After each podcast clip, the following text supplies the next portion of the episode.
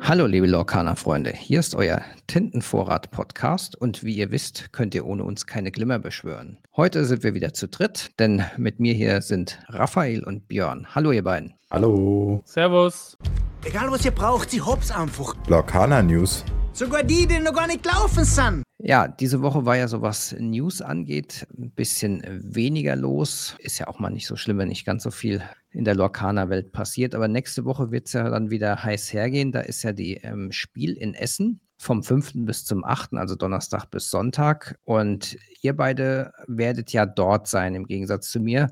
Erzählt mal, was uns dort so erwartet. Naja, also das ist eine gute Frage. Wir wissen selber noch nicht wirklich, was da auf uns zukommt. Wir werden auf jeden Fall vor der Messe nochmal ein kleines Meeting mit den ganzen Promotoren haben und nochmal alles genau besprechen. Ja, da müsst ihr wissen, die beiden arbeiten dafür das Lorcaner-Team, sind also sozusagen, die ihr dann am Stand nerven könnt, wenn ihr Fragen im Demospiel habt oder sonst irgendwas wissen wollt. So ist das. Sagt doch gerne Hallo, wenn ihr wollt. Wir werden natürlich nicht so viel Zeit haben, äh, vielleicht eher in unseren Pausen, aber Hallo sagen wir doch gerne. Und ja, also was wir so an Infos haben, ist, dass der Stand auf jeden Fall vergrößert wurde. Also ursprünglich war ein kleinerer Stand geplant und jetzt sind halt, ist halt mehr Platz da, mehr Tische, äh, mehr Spielfläche. Und wir haben noch eine ganz, ganz coole News, was die äh, Spiele in Essen angeht, bezüglich Lorcana. Björn, erzähl du doch mal, was da auf uns zukommt. Ich gehe davon aus, dass es um das Ding geht, was Donnerstag und Freitag stattfindet, richtig? Ja, genau um dieses Ding geht es. Um dieses Ding, okay. Ja, also wir haben die Ehre, haben das Glück, dass am Donnerstag und Freitag die Zeiten, äh, habe ich jetzt gerade nicht auswendig im Kopf, die stehen in der App oder weißt du die gerade zufällig, Raphael? Ich kann gerade mal nachschauen. Dann erzähle ich so lange einfach weiter, genau. Und zwar wird der Artist da sein von dem Musketier Donald, was sehr cool ist, weil sie sozusagen indirekt, ohne zu wissen, was sonst noch eventuell vor Ort passiert, so dieses Musketier-Trio so ein bisschen vervollständigt wird. Und das heißt, man kann sich da dann anstellen und äh, dann ein Autogramm ergattern können, in welcher Form das genau sein wird. Ich denke, man kann zum Beispiel einfach sagen, okay, man nimmt eine Standardkarte von zu Hause, also eine Donald-Karte, genau, und lässt sie dann halt einfach unterschreiben. Oder vielleicht gibt es vor Ort auch noch eine andere Möglichkeit, das zu machen. Oder ihr könnt es auf weißes Papier unterschreiben lassen oder sonst irgendwas, wie ihr das wollt. Alles weitere wird man dann wahrscheinlich erstmal vor Ort dann sehen, was Sache ist. Also das heißt dann für jeden, der jetzt am Donnerstag oder Freitag auf die Spiel geht, der sollte so eine Karte oder vielleicht auch zwei oder drei am besten mitnehmen und von dem darf Augereau, wie er heißt, ähm, unterschreiben lassen. Das ist halt der Artist von dem Donald Duck Musketier. Das ist ja so ein bisschen so ähnlich, wie wir in Berlin den ähm, Peter Brockhammer dort hatten, der auch uns dann ja sogar ein Poster unterschrieben hatte. Und gut, da wussten wir natürlich nicht, erstens, welche Karten es gibt. Zweitens hatten wir noch gar keine Karten zu dem Zeitpunkt. Deswegen konnte man sich da nichts an Karten unterschreiben lassen. Aber das ist dann auf jeden Fall für die Messe sicherlich ein super Tipp. Einfach Donald-Karte mitnehmen, mit einem Autogramm versehen lassen. Das ist schon was Feines für so eine Sammlung. Ja, ich denke auch, dass man da auch bestimmt auch mehr wie eine mitnehmen kann, um sich die unterschreiben zu lassen. Also ich würde es nicht mit 20 da oder so ankommen. Ich denke mal, dann wird es nämlich einfach zu, zu lange dauern, bis jeder drankommt oder bis die Leute drankommen, weil es ja eine begrenzte Zeit ist, ähm, wo er vor Ort sein wird, Donnerstag und Freitag. Aber ich denke, so zwei oder drei, wenn man sich von zu Hause aus welche mitnimmt, sollte ja kein Problem sein. Ja, und äh, um nochmal genauer auf die Zeiten einzugehen, am Donnerstag ist der liebe Artist von 12 bis 14 Uhr da, also zwei Stunden. Dann hat er wahrscheinlich selber nimmt er sich eine Pause und dann ist er nämlich am Donnerstag nochmal um 16 bis 18 Uhr da, also nochmal zwei Stunden. Und am Freitag dann ist er von 14 bis 16 Uhr da. Also Freitag ist er dann die Hälfte der Zeit da, wie, Oh, wie am Donnerstag. ja sechs Stunden. Das ist ja ganz okay. Da kann man eine ganze Menge unterschreiben in sechs Stunden. Auf jeden Fall. Ob die dann vielleicht auch für ihn dort Poster haben werden, weil wir haben ja jetzt gesehen, die Clio Wolfensberger, die war ja in, war das Zürich? Genau. Jedenfalls, dort war sie ja und sie hatte ja auch so Poster bekommen von Ravensburger. Äh, Wie gesagt, bei Peter Brockhammer hatten wir dasselbe. Ich glaube, in Amerika war ja auch der Nicholas Cole und der hatte ja auch auf der GenCon oder so dieses Jahr. Genau, der Ähm, hat da die Playmats unterschrieben. Das waren ja alles seine Key Arts. Also das sind ja alle die Arts von den Starter-Decks gewesen und der hat da auch einiges unterschrieben. Also von daher, die Wahrscheinlichkeit ist nicht schlecht. Aber besser lieber mal ein paar Karten mitnehmen, damit man auf jeden Fall was hat und damit man es nicht nur auf einem Zettel Papier ähm, unterschreiben lässt. Ja, wie gesagt, vielleicht haben die ja auch Poster dabei, aber immer besser die ganzen Karten mitzubringen, die ihr unterschrieben haben wollt. Ob es eine Promo auf der Spiel in Essen geben wird, wissen wir halt noch nicht müssen wir dann halt mal Wurde gucken. bisher auch noch nichts gesagt, ne? Irgendwo Eben. öffentlich. Also, wenn ihr das jetzt gerade hört, ist die Spiele ja morgen. Genau. Das heißt, äh, wenn bis dahin auch noch nichts bekannt worden ist, dann wissen wir von auch nichts. Ja, und wenn ihr dann sogar schon die ein oder andere Donutkarte mitnehmt, äh, könnt ihr auch vielleicht ähm, die Zauberbesen oder Magic Brooms mitnehmen und auch die Musketier Tabat. Was war der deutsche Name? Der Musketier-Umhang, oder? Ja, dieser, dieser Umhang vom Musketier, der so auf dem Stuhl ist, diese Stahlkarte. Genau, wo ähm, man eine Karte zieht, wenn ein Musketier verbannt wird oder sowas. Genau, die hat er auch gezeichnet. Also, falls ihr dann doch so ein Set des äh, Artists haben möchtet, nehmt doch eine von jeder mit. Ich glaube, das ist auch kein Problem. Jedenfalls wird er da sein und wir freuen uns extrem drauf. Wir werden auch da sein über alle Tage. Und wie schon erwähnt, sagt gerne Hallo. Wir freuen uns natürlich sehr. Genau, sonst war die Woche äh, in Amerika gab es ein paar Turniere, aber wir hatten auch auf unserem Discord unser erstes Probeturnier. Das ja. Äh, war ja auch mal ganz spannend. Das war sozusagen der Probelauf für das, was dann in Zukunft kommt, dass die Technik steht, dass äh, die Judges einmal so ein bisschen schnuppern können, wie das dann ablaufen kann alles in allem, ich habe da selbst mitgespielt, lief das super glatt, hat echt Spaß gemacht. Es waren dann 22 Leute vor Ort, also elf Tische und das lief wunderbar und hat echt eine Menge Spaß gemacht, weil die Technik passte, also auch das System, mit dem dann die ähm, Stats getrackt wurden. Leute waren alle total nett motiviert und es war eine wirklich freundliche Atmosphäre ging diesmal noch um nichts, aber in Zukunft werden wir dann auch schauen, dass es dann äh, auch Preise bei diesen Turnieren dann zu gewinnen gibt. Ja, und gerade für dann ist es sehr, sehr wichtig, dass wir eine solide und wirklich professionelle Herangehensweise haben von den Judges, dass sie eingelernt sind durch zum Beispiel solche Testturniere, dass sie gelernt haben, auf die wichtigen Sachen zu achten und dass das halt auch alles, wie du schon sagtest, glatt läuft, fand unser Admin, der Kevin und natürlich auch der Joel im Hintergrund, aber der Kevin als Head Judge hat das schon extrem professionell gemacht. Jetzt auch nicht so zu professionell, dass es irgendwie für die Judges unangenehm ist, ähm, dass es so zu sehr auf Leistung geht, sondern halt wirklich freundlich und also ich muss sagen, der hat das richtig, richtig gut gemacht und das ist genau das, was wir wollten. Alles lief glatt. Wir müssen noch ein paar Testturniere machen. Das wird auch sicherlich noch in Zukunft kommen, in denen es immer noch nicht äh, um so viel geht. Natürlich werden wir die Preise langsam erhöhen, aber auch da arbeiten wir uns heran, dass ihr, wenn ihr entscheidet, euch bei unseren Turnieren einzutragen, dass ihr dann auch wirklich eine professionelle Plattform geboten bekommt, wo ihr euch sicher sein könnt, dass ihr immer einen Judge habt, wenn ihr einen braucht, dass die Technik funktioniert, dass alles rund läuft und dass alles auch am Ende, und dafür sind die Judges auch da, dafür ist diese ganze Formalitäten drumherum da, dass am Ende auch fair die Preise verteilt werden an wirklich die Leute, die das Spiel auch gewonnen haben oder das Turnier und nicht durch genau. Schummeln, das, weil keiner aufgepasst hat oder sonst was. Ja. Also deswegen nochmal Danke auch an die ganzen Judges, an den Joel, der die ganze Orga gemacht hat, die Plattform aufgesetzt hat, die ganzen Kanäle programmiert hat und, und, und, und, und die Regeln zusammengeschrieben hat. Das ist echt schon eine Menge Arbeit gewesen und deswegen hat es auch ein Tickchen länger gedauert, aber ich glaube, das lohnt sich ja auf lange Sicht hin, dass das genauso ist, dass dann nämlich nicht irgendwie dann Reklamationen kommen, dass irgendjemand vielleicht nicht rechtmäßig gewonnen hat oder ähnliches. Also vielen, vielen Dank an alle, die da am Discord mitgearbeitet haben. Ja, und was mir auch noch einfällt, ist, wir planen tatsächlich schon im Hintergrund das Ganze irgendwann in der ja, etwas weiteren Zukunft auch dann irgendwann zu streamen. Vielleicht auch mit jemandem, der dann als Kommentator dient oder so. Da haben wir tatsächlich auch schon die eine oder andere Person, die sich beworben hat. Also das ist schon sehr, sehr cool. Auch ziemlich coole Personen, die auch schon Erfahrung in sowas haben. Und ich glaube, wir können da schon was ziemlich, ziemlich Professionelles machen. Und ich freue mich extrem drauf, wenn das dann mal soweit ist. Also seid mal gespannt. Wir arbeiten auf jeden Fall fleißig im Hintergrund daran. Genau. Und Auch diesmal wurde ja schon so ein kleiner Teststream gemacht. Das hat der Lisatan mit Yondomain, also Joel, zusammen auf dem Kanal von Joel gestreamt. Die haben das kommentiert. Den Link kann ich einmal reinstellen. Das wurde ja aufgezeichnet. Sind dann zumindest mal zwei Matches auch als Test, dass man das dann in Zukunft auch ausbauen kann, wie das funktioniert, wie das Setup ist. Das ist schon ganz cool, dass wir das schon beim ersten Mal dabei haben, damit man so ein bisschen sieht, wie auch das Ganze ablief.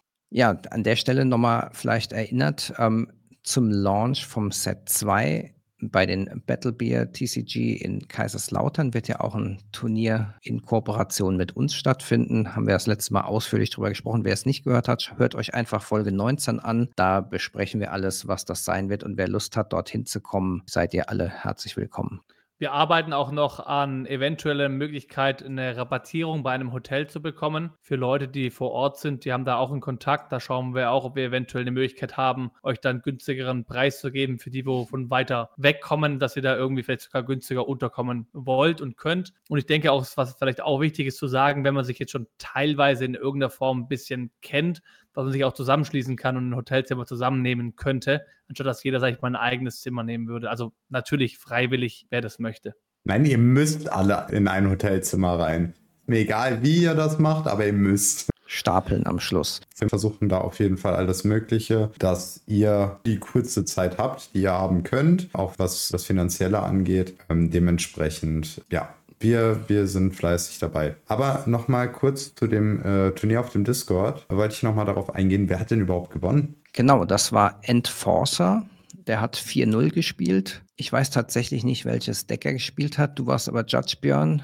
Ja, also mein Stand, wenn ich nicht falsch liege, war es ein Smaragd-Bernstein-Deck, das er gespielt hat. Ja, das ist ja sowieso ein Deck, was ziemlich hart kommt im Moment. Genau, und er ist ziemlich deutlich immer bei fast allen Spielen gut durchmarschiert sage ich jetzt mal. Also ich habe nicht immer zugeschaut, ich habe ja andere Tische gehabt, aber das, was ich so mitbekommen habe und auch im Zwischengespräch in den kleinen Pausen mit den Judges, war das so ein Deck, was zumindest dieses Turnier sehr, sehr stark dominiert hat am Ende. Natürlich sieht man ja auch am Sieg. War aber auch nicht das Deck, was am meisten gespielt wurde, ne? Was ich ganz spannend finde. Das war ja tatsächlich eher so ein Counter gegen das Deck, was dann wirklich am meisten gespielt wurde von den Leuten.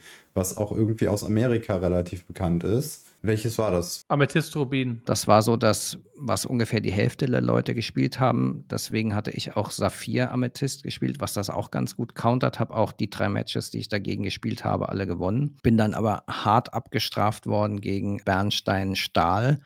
Da ähm, habe ich richtig äh, 0-2 gespielt. Das war ohne Chance, weil da ohne Boardwipe ähm, geht das nicht, obwohl das die Midrange-Variante war, aber die ist einfach so stark im Kartenziehen. Das war nahezu unmöglich, zumindest in den beiden Matches hatte ich überhaupt keine Chance. Ja, aber das Saphir Bernstein, das ist wirklich ein sehr guter Counter gegen die Rubin Amethyst und ist auch gegen sonst alle Decks relativ stark. Also das sollte man auf jeden Fall auf der Uhr haben das wird wahrscheinlich das nächste Deck to beat sein. Ja, da wird auch sicherlich irgendwann ein Counterdeck gegen gemacht werden. Also das, das wird immer so weitergehen. Ist aber sehr, ja, sehr spannend ja. zu, mitzuerleben, wie sich jetzt die, ich nenne sie mal Meta, aufbaut aktuell. Das war es so an den wichtigen News. Es gab noch einen kleinen Artikel beziehungsweise eine Passage auf der Ravensburger Homepage, wo nochmal auf die Reprints eingegangen wurde. Können wir auch einmal verlinken. Letztendlich der eine Satz, der mir daraus in Erinnerung ähm, geblieben wird, auf die Frage, wird der Reprint des ersten Kapitels von Disney Lorcaner eine Kennzeichnung haben? Da war dann die Antwort nein der Reprint wird nicht von der ersten Auflage zu unterscheiden sein. Für mich persönlich heißt das Stitch mit einem Law, der sorglose Surfer. Das heißt also, diese ganzen Spekulationen sind wahrscheinlich Spekulationen und werden wahrscheinlich keine gute Investition sein. Oder wie seht ihr das? Ich habe ja auch, also ich habe es ja in, in, so wie ihr auch in allen möglichen Gruppen und in Facebook, in WhatsApp. Es war wirklich fast eineinhalb, zwei Wochen nur dieses Thema und nachdem der Stitch durchgekaut war, kam noch die Ariel, weil der Künstler anders äh, draufsteht, wie er draufstehen sollte. Und dann wurden die Karten durch, wirklich auch gekauft für sehr, sehr viel Geld. Das wurde ja im Podcast auch schon erwähnt. Und ich habe immer versucht, da ein bisschen zu dagegen zu steuern. Nicht mit, hey, kauf das nicht. Kann ja jeder machen, was er will, sondern mit, hey, woher wissen wir, dass der Reprint vielleicht nicht seltener ist? Oder dass es der Reprint, wie du sagst, Martin, vielleicht gar keinen Unterschied gibt zu dem, was jetzt schon auf dem Markt ist. Ja, das, was ich jetzt vorgelesen habe, steht auf der offiziellen Ravensburger Seite. Dann denke ich auch, dass, so hätten die das hingeschrieben, vielleicht, dass sie das angepasst hätten, eventuell. Ja. Ja. Ja. Und was wir als weitere Info haben zu den Reprints, das wurde auf der Seite von Comic Book, war das, genau, mhm. geschrieben, dass die Trove und das Gift-Set ähm, nicht einen Reprint bekommen, sondern nur die Starter und die Booster. Also wer da noch eine Trove und ein Gift-Set hat, das ist vielleicht wirklich ein Sammlerstück dann, wenn es ungeöffnet ist, weil es die einfach nicht mehr geben wird. Und die waren ja sowieso relativ selten. Ja, also jetzt nochmal auf den Stitch einzugehen. Das ist eigentlich genau das, was wir in, den, äh, in der vorletzten Folge, glaube ich, war das, äh, auch gesagt ja. haben. Es lohnt sich nicht, da rein zu spekulieren. Es ist einfach zu spekulativ eben. Ähm, keine handfesten Beweise dafür, dass es das gibt. Die Preise wurden einfach hochgehoben. Es wurde viel Werbung dafür gemacht. Leute sind nachgezogen und haben genau das Gleiche gemacht. Irgendwann war der Preis bei 380 pro Vollstitch mit einem Lore. Und die Leute, die es halt jetzt gekauft haben, sitzen dann jetzt auf 380 Euro und der Preis wird fallen. Und die Karte wird nichts mehr wert sein. Also zumindest in dem Maße wird sie schon was wert sein. Sie wird wahrscheinlich trotzdem um die 30 bis 50 Euro gehen, weil es auch eine gute Karte ist. Aber ja. Mehr auch nicht. Hauptsache, die Karten kommen neu raus, würde ich sagen. Hauptsache, wir bekommen mehr Mengen und äh, die Karten gehen langsam von den Preisen runter. Ja, ansonsten neue Karten aus Set 2. Ja, wir haben jetzt in der Zwischenzeit bekommen 2, 4, 6, 8, 9, die wir vollständig lesen konnten. Es wurde ja auch das OP-Set, also für das Organized Play, ähm, gezeigt, aber da ist letztendlich nur eine Karte richtig drauf zu sehen. Die anderen sind mit ihren Stats allesamt verdeckt und auch der Text, gut, der ist zum größten Teil entzifferbar, aber die Karte, die wir dort sehen konnten, schauen wir doch am besten als erstes mal an.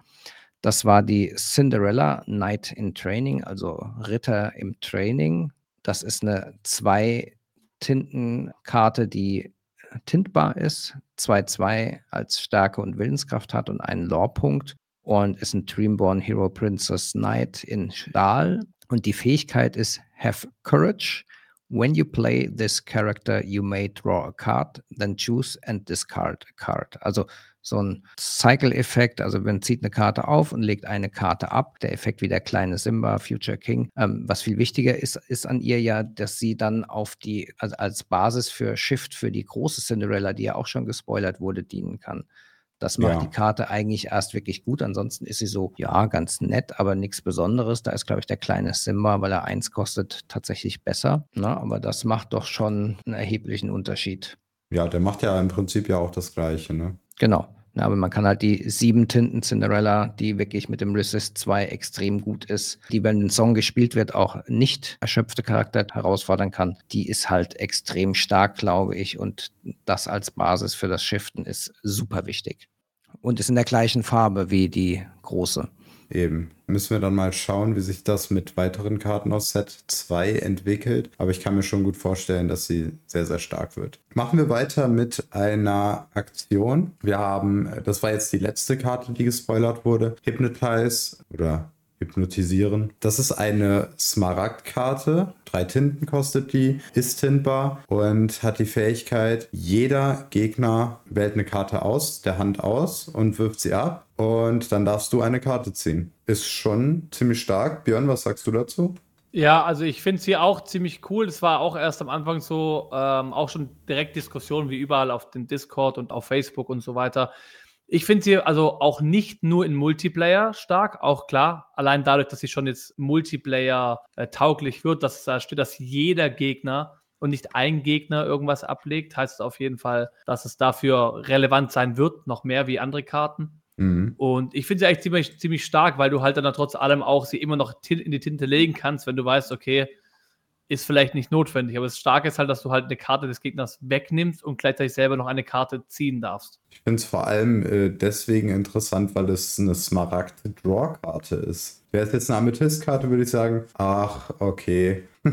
Aber jetzt mit Smaragd und sowieso eine Interrupt-Farbe, die sehr viel dem Gegner wegnimmt. Durch, durch zum Beispiel durchbohrender Blick auch. Auch die Karte, mit der du, die glaube ich zwei kostet, auch tintbar ist ähm, und äh, dem Gegner eine Karte abwerfen lässt. Schon ziemlich stark. Ja, und wenn man es mal vergleicht mit You Have Forgotten Me, also du hast mich vergessen, die kostet ja vier und da schmeißt jeder Gegner zwei Karten ab. Also ist vom Effekt her ähnlich, insofern, dass man den Kartenvorteil von einer Karte gegenüber den Gegnern bekommt und kostet eins weniger. Wenn die jetzt noch ein Lied wäre, dann wäre die super broken. Oh ja. Aber sie ist eine ganze Tinte günstiger, also ein Viertel günstiger und ich finde das äh, ziemlich stark. Und so, so Cantrip-Karten, wie das ja so heißt, also Karten, die sich selbst ersetzen und noch einen Effekt haben, dafür ist sie auch extrem gut. Also ich glaube, das wird eine Karte sein, die sehr stark gespielt wird. Ja, ich muss vor allem sagen, mein, mein Deck of Choice ist ja mein Evasive Augendeck, Smaragd äh, Saphir Deck.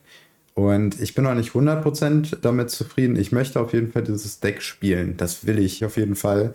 Aber mir fehlt da ein bisschen Card Draw. Also dementsprechend freue ich mich schon extrem auf diese Karte. Direkt ins Deck viermal. Ich, man kann sie, man ja. kann sie inken. Was willst du mehr? Ja, und das Artwork mit der K, der Schlange, die mit ihren hypnotisierenden Augen da mit so einem völlig psychedelischen Dschungel im Hintergrund ist auch echt super gemacht. Die nächste Karte, ob die sich so richtig lohnen wird, ist so ein bisschen die Frage, ist eine Rubin-Karte, Mulan, auch Soldier in Training, nicht Knight in Training. Vier Tinten nicht tintbar, vier, drei, ein Lore-Punkt und Rush. Also ich fand sie nicht so, ich fand nee. sie, klar, es gibt nicht nur Banger-Karten oder halt OP-Karten oder sonst irgendwas, ne? Wenn ich jetzt dran denke, was es in Rubin sonst so gibt. Naja, der Maui, der eins mehr kostet, tintbar ist, ähm, zwei Stärke mehr hat, noch. 6,5 ist er, glaube ich, ne? Genau, ja. hat dann neben dem Rush, also rasant, auch halt kein Lore-Punkt, sondern Reckless, aber trotzdem, der ist schon mal eine ganze Ecke besser, weil man ihn halt in Tintenvorrat schmeißen kann, in den um, Matchups, in denen man nicht braucht. Also Artwork super klasse, Karte an sich so, ja, für Draft okay. Ja, ich glaube, die Karte ist eher vergleichbar mit so einem Rafiki, auch wenn es eine andere Farbe ja. ist. Rafiki hat 333, auch ein Lore und auch Rush, ist aber eben Amethyst. Mulan ist halt hier Rubin. Ich weiß nicht, ob das dann von der Balance her jetzt dadurch die Karte eine Willenskraft weniger hat, als sie haben sollte, wenn man das hochrechnet. Hm. Ich hätte mit 5-3 wäre sie okay gewesen, aber mit 4-3 finde ich sie einfach ein bisschen understatted. Müssen wir mal schauen. Vielleicht, äh, was hat sie für Traits? Sie hat äh, Eigenschaften Prinzessin. Das sollte man vielleicht auch nicht unterschätzen. Mal schauen. Bin ich, bin ich mal gespannt. Äh, vielleicht kann man die doch ganz gut einbauen in Decks, wo man Rafiki oder ein Maui, der keine Prinzessin ist, ähm, nicht so gut einbauen kann. Ja, wir werden sehen. Ja, die nächste Karte Bounce. Ähm, also erstmal jetzt aufs Artwork einzugehen, das hat mich am meisten geflasht, als ich die Karte gesehen hatte. Fand ich ziemlich cool, bevor ich überhaupt den Text gelesen habe. Hm. Return chosen character of yours to your hand to return another chosen character to their player hands. Das heißt, du kannst deine Karte zurück auf die Hand dir geben, also von deinen Karten und eine vom Gegner, ist das richtig? Genau. Ich habe ja Smaragd. Ich finde die Karte ziemlich cool. Ich denke dann direkt an meinen Smaragd Bernstein-Deck mit der Rapunzel von mir aus. Ich äh, spiele die Rapunzel aus, ziehe Karten nach und kann die Rapunzel mir wieder auf die Hand zurückholen und sie vielleicht dann wieder ihren Effekt beispielsweise verwenden. Also ich kann, man kann das natürlich auch, jetzt, manche würden das vielleicht auslegen als vielleicht irgendwo vielleicht eine Strafe, aber ich finde es ziemlich cool, die Möglichkeit zu haben, die Karte oder eine Karte auf die Hand auch selber zurückzunehmen, um den Effekt zu nutzen, um eventuell auch den Schaden einer eines Charakters wegzunehmen, also runterzunehmen und es neu ausspielen zu können. Klar, ja. das ist ein Effekt, den man für, für zwei Tinten ist nicht tintbar, die Karte ähm, gut benutzen kann, um halt auch eine große Bedrohung vom Gegner, die vielleicht sehr teuer ist, zurückzuschicken, aber eben nicht einen direkten Benefit gibt, wenn man, wenn er sie ausspielt wie jetzt zum Beispiel aber auf der Gegenseite eine Rapunzel, die dir einem die Karten gibt und einen direkten Benefit durchs Ausspielen hat, die möchte man natürlich zurückholen. Und da man selbst mit dieser Karte beide Ziele auswählen kann und nicht der Gegner dann sein Ziel auswählt, ist das, glaube ich, schon sehr, sehr gut, passt sehr gut ins Smaragd. Ist sicherlich eine Karte, die gut gespielt wird. Und wir sehen es ja auch schon an ähm, Mutter weiß mehr. Das wird ja auch für drei Tinten nicht tintbar, dass man gegnerische Charakter zurückschicken kann auch ähm, genutzt und gespielt und da ist der Bounce fast noch besser, weil es gibt ja auch manche Karten, die möchte man ja nochmal den Effekt benutzen, wie du schon richtig sagtest, mit der Rapunzel ist günstiger oder man kann halt im ungünstigsten Fall, sage ich mal, einfach eine eigene Karte heilen, weil dann gehen die Schadensmarker runter. Stuck auch eine neue Karte. Erstens passt gut vom Artwork her zum Thema, weil das auch aus der Winnie Pooh-Reihe ist. Ist eine Karte in Amethyst für eine Tinte. Tintbar heißt I'm stuck, ich stecke fest. Und hier kann man einen erschöpften Charakter auswählen, der dann in dem nächsten Zug sich nicht wieder bereit machen kann. Also ist sozusagen der Effekt von der großen Elsa oder auch ähm, von der Anna, glaube ich, ähm, nur auf einer Karte als Action. Ja. Ja, ob die mal gucken, wenn es ein Action-Synergie-Deck gibt, könnte das spannend sein. So alleine würde ich die, glaube ich, eher nicht spielen oder einfach nur, um sie dann in den Tintenvorrat zu werfen. Aber da gibt es auch bessere Karten, die man dann sich in der Hinterhalt handeln kann. Wäre vielleicht mal interessant, so ein Amethyst-Smaragd-Deck zu bauen, womit man den Gegner wirklich, wirklich nur interruptet. Also du exertest seine Charaktere, Du lässt ihn dich nicht angreifen. Du hast sowieso Charaktere, die nicht angegriffen werden wollen vom Gegner. Und haust ihm die ganze Zeit Karten auf die Hand, exertest die mit der Elsa.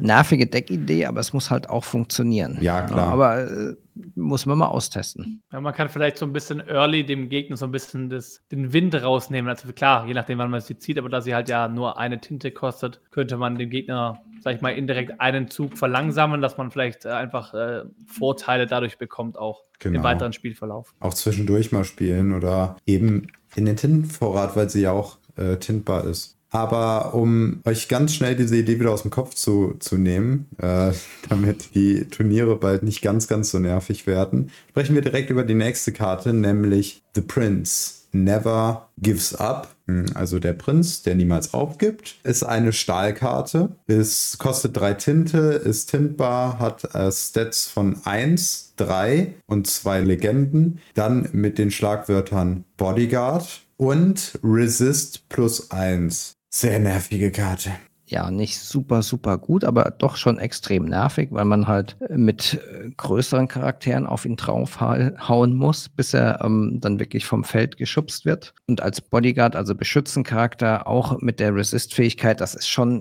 nicht äh, verkehrt. Ob der jetzt besser oh ja. als ein Herkules ist mit 3-3, schwierig zu sagen.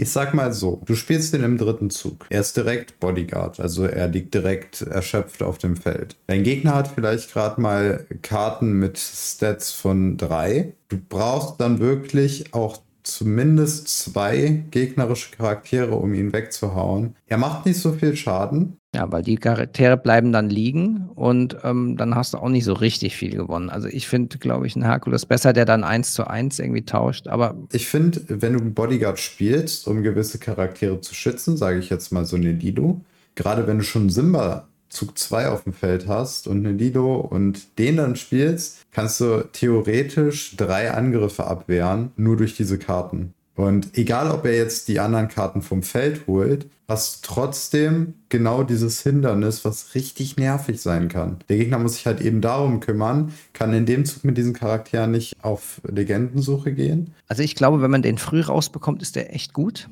Ja. Im späteren Spielverlauf er, wird er gewone-shottet und macht weniger Schaden als vergleichbare andere ja. Charaktere. Von daher ist es so ein, je nachdem, wann man ihn bekommt. Aber man kann dann in die Tinte schmeißen, ist auch gut. Genau. Ähm, ja, ansonsten gibt es nicht so viel zu dem zu sagen, zumindest aktuell. Bin mal gespannt, was noch so rauskommt. Und dann haben wir jetzt noch ein paar blaue Karten. Björn, was haben wir da? Genau, also ich, ich fange mal an mit Coxworth Talking Clock. Seine Fähigkeit ist Your characters with Reckless gain one Lore. Bedeutet also im Prinzip, dass jeder Charakter, der Reckless hat, einen Lore bekommt. Das heißt, du hast damit die Möglichkeit, Charaktere, die eigentlich nur angreifen können, auch einen Lore-Punkt sammeln zu gehen, wenn du ihn vielleicht gerade dann doch nicht mehr brauchst. Ja. Finde ich gar nicht so schlecht, also, aber auch, denke ich, eher early interessant und durch seine Stats mit äh, kostet zwei Tinte, ist, ist tintbar und äh, zwei, drei und ein Lore vielleicht für Early gar nicht so schlecht. Außer man hat ein starkes Reckless-Deck, vielleicht auch später ähm, nach hinten vielleicht interessant. Ja. Und er dient ja auch gleichzeitig für den nächsten ähm, Saphir-Charakter als Ziel, um darauf Gestaltwandeln zu spielen, nämlich äh, der andere Coxworth Grandfather Clock, der ähm, Gestaltwandeln 3 hat, kostet normalerweise 5 Tinten, ist tintbar, hat 2 Stärke, 5 Willenskraft, 2 Legendenpunkte und das besagte Ward als Fähigkeit und noch die zusätzliche Fähigkeit, Your other characters gain Resist plus One. Stark. Wir haben dann das Widerstehen-Schlagwort auf allen anderen Charakteren. Das ist schon stark. Jetzt stell dir den vor, zusammen mit der ähm, Prinzessin, also mit der Cinderella. Resist 3. Wenn es dann stackt, ist jetzt dann noch nicht bestätigt. Gehen, gehen wir aber jetzt erstmal von aus, dass es stackt. Wow, das ist ein Dingelhopper. Und was ist das da? Also stacked ist ja wieder so ein TCG-Begriff. Ja. Dazu kann ich was sagen.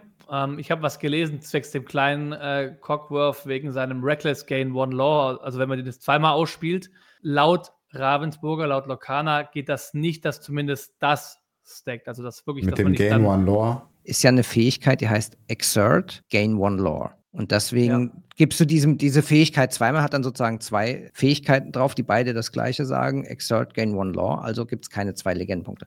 Bei Genau. Resist, also Widerstehen, ist ja was anderes, weil da hast du plus eins. Und wenn dann noch ein anderer Charakter plus zwei schon hat, müsste das eigentlich in plus drei enden. denke ich auch. ähm, von der Logik her. 100% wissen wir es nicht, aber rein von dem, was wir bisher so sehen, dass auch Stärke-Buffs und sowas ähm, stacken. Also nochmal den Begriff zu erklären, stacken heißt sozusagen sich aufeinander stapeln und im Endeffekt heißt es sich addieren. Genau. So ein typischer TCG-Begriff. Sehr gut, haben wir Ja. jetzt auch TCG-Begrifferklärung. Ähm, ja, Eben. und jetzt dadurch, dass es sehr, sehr logisch ist, dass sich diese Fähigkeit stackt, ist es schon extrem stark. Also wie gesagt, ne, Cinderella mit dem zusammen oder sage ich jetzt mal einfach so ein Dreier-Prinz mit Ja. dem, auch im späteren Verlauf als Bodyguard mit drei Widerstandskraft und zwei Resist. Du musst halt wirklich mit jedem Charakter, wird bei jedem Charakter immer dieses Minus zwei draufge draufgepackt. Da könnte zum Beispiel selbst, selbst eine Ursula, die war ja nicht zum Angreifen verwendet mit ihren 2,8, die macht einfach gar keinen Schaden. Ne? Selbst Ja. wenn sie angreifen müsste. Ja, ja. Und Ähm, ich glaube halt eben auch, dass Resist ähm, jetzt schon bei der geringen Menge an Karten, die wir jetzt schon gesehen haben, im zweiten Set, also jetzt im, äh, in, in Rise of the Floodburn oder Aufstieg der Flutgestalten, ein sehr, sehr großes Sta- Schlagwort wird, was wir sehr oft sehen werden und was ein bisschen dominieren wird. Ähm, kann ich mir schon gut vorstellen. Was jetzt Kartenpreise angeht, Grab Your Sword und die Tinkerbell Giant Fairy ähm, werden wahrscheinlich deutlich an Wert verlieren, weil die Die machen deren halt gar nichts mehr. verpuffen an so Karten. Er heilt die und zieht Karten. Eure, eure Charaktere verschwinden niemals vom Spielfeld. Das ist halt. Ähm, ich bin sehr gespannt, was äh, die Leute aus äh, diesem Schlagwort machen. Ich kann mir aber vorstellen, dass die Decks, die dann die Meta dominieren, sehr stark auf äh, Resist aufbauen werden. Gut, dann gehen wir noch zur letzten Karte. Da ist leider so ein bisschen antiklimaktisch. Ähm, Björn, was haben wir da noch als letztes bekommen in Smaragd? Ja, der haben wir als letztes jetzt noch den äh, Smaragd Flynn Rider. Kostet eine Tinte, ist tintbar 131. Und sonst ist, nix. sag ich mal, wie bitte? Und sonst nichts. Und sonst nichts, richtig. Also eine Vanilla-Card. Äh, ist im Prinzip so, sag ich mal, das Gegenstück so ein bisschen zu dem aktuellen Olaf. den Ja. es, Oder äh, zur Minimaus. Zur Minimaus, genau. Genau, zur Minimaus in, in Rubin, genau. Was aber vermutet wird, wissen tun wir es ja, glaube ich, noch nicht, also nicht, zumindest nicht mein Stand, dass so ein kleines Easter Egg vielleicht versteckt ist und dann vielleicht auch wichtig wird zum Shiften. Aber Denke ich auch. wissen tun wir es nicht. Ja, aber Ich das ist eher, ja die glaub ich- logische Konsequenz. Genau, weil wir ja die Bilder, also für die, wo es jetzt natürlich noch nicht gesehen haben, schaut euch die Karte unbedingt an. Man sieht hinten auf dem Baum äh, Steckbriefe oder Bilder von ihm und da ist ja schon eine auch dabei, die wir äh, aus Set 1 kennen und eine, die wir noch nicht kennen. Ja. Genau. Ich denke auch, dass da was Cooles noch äh, kommen wird. Ähm, wie gesagt, wissen tun wir es nicht. Ähm, aber es schon, wäre schon ein cooler Spoiler, auf einer Karte eine andere Karte zu sehen. Also ich glaube schon, dass das so ist. Es ist da ist nichts zufällig. Das ist ja auch bei dem ganzen Kartenaufbau ist ja auch nichts zufällig. Wird es garantiert geben. Also da äh, wette ich eine ganze Menge Ja. drauf. Ja, schauen wir mal. Ähm, auf jeden Fall an sich eine relative Standardkarte. Natürlich sollte ein Schiff blind kommen, ähm, macht die Karte doch nochmal deutlich stärker als ein Olaf oder eine Mickey äh, äh, oder eine Mini, ähm, weil die eben keinen Ka- keinen keinen Shift-Counterpart hätten. Aber ob da einer kommt, wissen wir nicht. Aber es macht natürlich Sinn, weil das Set heißt ja Aufstieg der Flutgestalten. Und Shift-Charaktere sind ja Flutgestalten, also Gestaltwandelcharaktere sind Flutgestalten. Und ähm, ja, bleiben wir mal gespannt. Das waren jetzt jedenfalls die Karten, die wir haben. Das war es dann auch, würde ich mal sagen, so mit dem, was wir für heute so uns rausgesucht haben. Ja, dann wie jedes Mal an dieser Stelle vielen, vielen Dank für alle, die uns jede Woche zuhören. Es macht uns weiter viel Spaß und das motiviert natürlich aber auch, dass wir weitermachen, klar, weil es gehört wird. Es, wir kriegen äh, Zuschriften. Wir werden das nächste Mal auch wieder ein paar Zuschauerfragen beantworten. Diesmal ist jetzt nicht genug Zeit dafür. Also vielen, vielen Dank. Gerne ähm, auch irgendwo eine Bewertung hinterlassen, wenn es euch gefällt. Aber auch wenn ihr Kritik habt, konstruktive Kritik ist auch immer herzlich willkommen. Und ja, Raphael. Wo finden wir oder finden dich alle Zuhörer im großen, weiten Internet? Ja, also mich findet ihr als The Great Illuminary sowohl auf dem Discord als auch auf YouTube. Auf YouTube kommt aktuell nicht so viel, einfach weil wir sehr angespannt sind mit Terminen. Und sonst auf Instagram findet ihr uns gemeinsam als Lokana Dach. Mich findet ihr mit meinem privaten Account als Lokana Germany. Und Björn, wie sieht es bei dir aus? Mich findet man auf Instagram unter lokana.com. Wie gesagt, die gemeinsamen Kanäle sonst schon genannt. Genau, und mich findet ihr wie immer überall unter whippet-place. Und damit wollen wir die heutige Folge beenden. Danke und bis nächste Woche. Ciao, ciao. Ciao. Dann vielen Dank fürs Zuhören. Tintenvorrat ist ein inoffizieller Fernpodcast für Disney Lorcaner und steht nicht im Zusammenhang mit der Walt Disney Company. Bis zum nächsten Mal. Macht's gut, Freunde.